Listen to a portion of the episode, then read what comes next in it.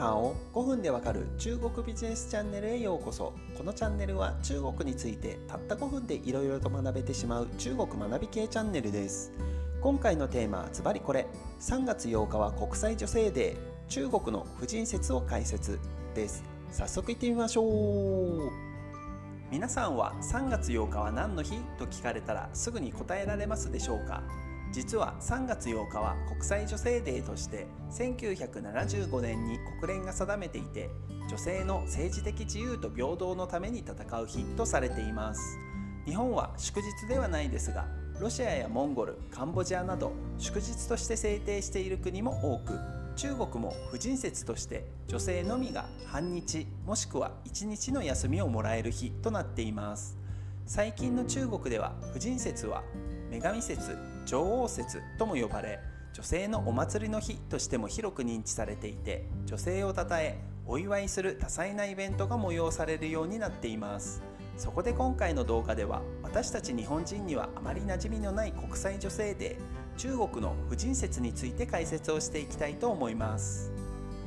3月8日中国では女性社員が半日もしくは1日の休みとなるこの日。職場によっては女性に対してプレゼントが配られたり豪華なレストランで食事会が開かれたり映画や演劇に招待されたりします。中には女性社員全員を上海ディズニーランドに招待する会社もあるほどです。すごいですよね。ちなみに残された男性社員はオフィスでいつも通り仕事をするためこの日は中国各地のオフィスで男性のみという光景が見られます。なんともむさ苦しいですよね。もちろんこういった特別な経験をした女性たちは自分たちの SNS にその様子をアップしていきます。口コミ投稿アプリのシャーホンシュレッドにはこの日の豪華で楽しそうな雰囲気の写真が数多く投稿されています。是非皆さんもシャーホンシュで風入自衛で検索をしてみてください。キラキラとした写真がたくさん出てきますよ。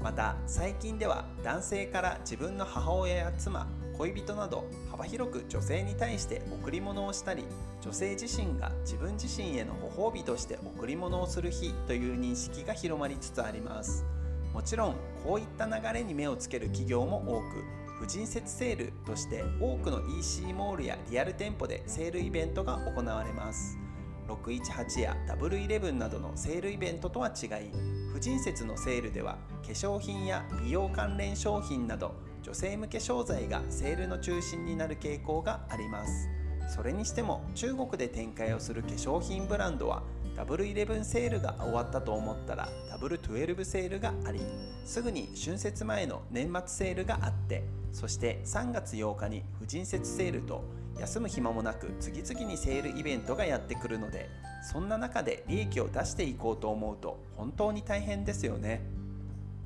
ちなみに表記をする際に漢字で38だけだと中国語ではあまり良い意味ではなくだらしない不死だらといった女性に対しての罵声言葉になってしまいますので婦人デーを38と略したり38点説と区切ったりすることは誤解を招く恐れがあるので避けた方が良いでしょう。また3月8日の1日前の3月7日は婦人になる前という意味で女子学生の日となっています。残念ながらこの日は特に休みの日などにはなっていません。最後にこのように中国で婦人節が女性にとって特別な日となった歴史的背景についてご紹介をしておきたいと思います。もともと中国にはバンビエンティエンという言葉がありこれは天の半分は女性が支えているという意味で1949年の中華人民共和国が建国されて以降社会を支える存在として女性の力が必要なため結婚をしても共働きが当然という価値観が一般的でした。古き良き日本のように専業主婦となれるのはお金に余裕がある一部の人に限られていたようです。そういった価値観もありとある調査結果では中国の女性管理職の割合は36%とアジアの中では最高水準となっています。ちなみに日本はアジアでも最低水準の19%ということです。残念ですね。このような時代背景があるため3月8日の婦人節には働く女性に対していつもお仕事お疲れ様とねぎらう日という側面があるということです。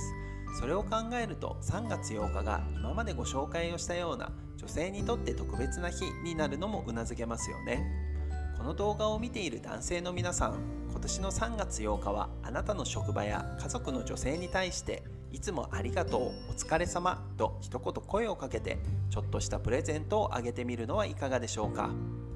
本日の配信は以上となります。もしよろしければ気になったことや取り上げてほしいテーマなどがありましたらコメントをいただけると嬉しいです。また公式 YouTube チャンネルの株式会社エンジョイジャパンチャンネルでは本日お話をさせていただいた内容をアニメーション動画で配信していますのでよろしければこちらもご覧ください。それではまた次回お会いしましょう。再ン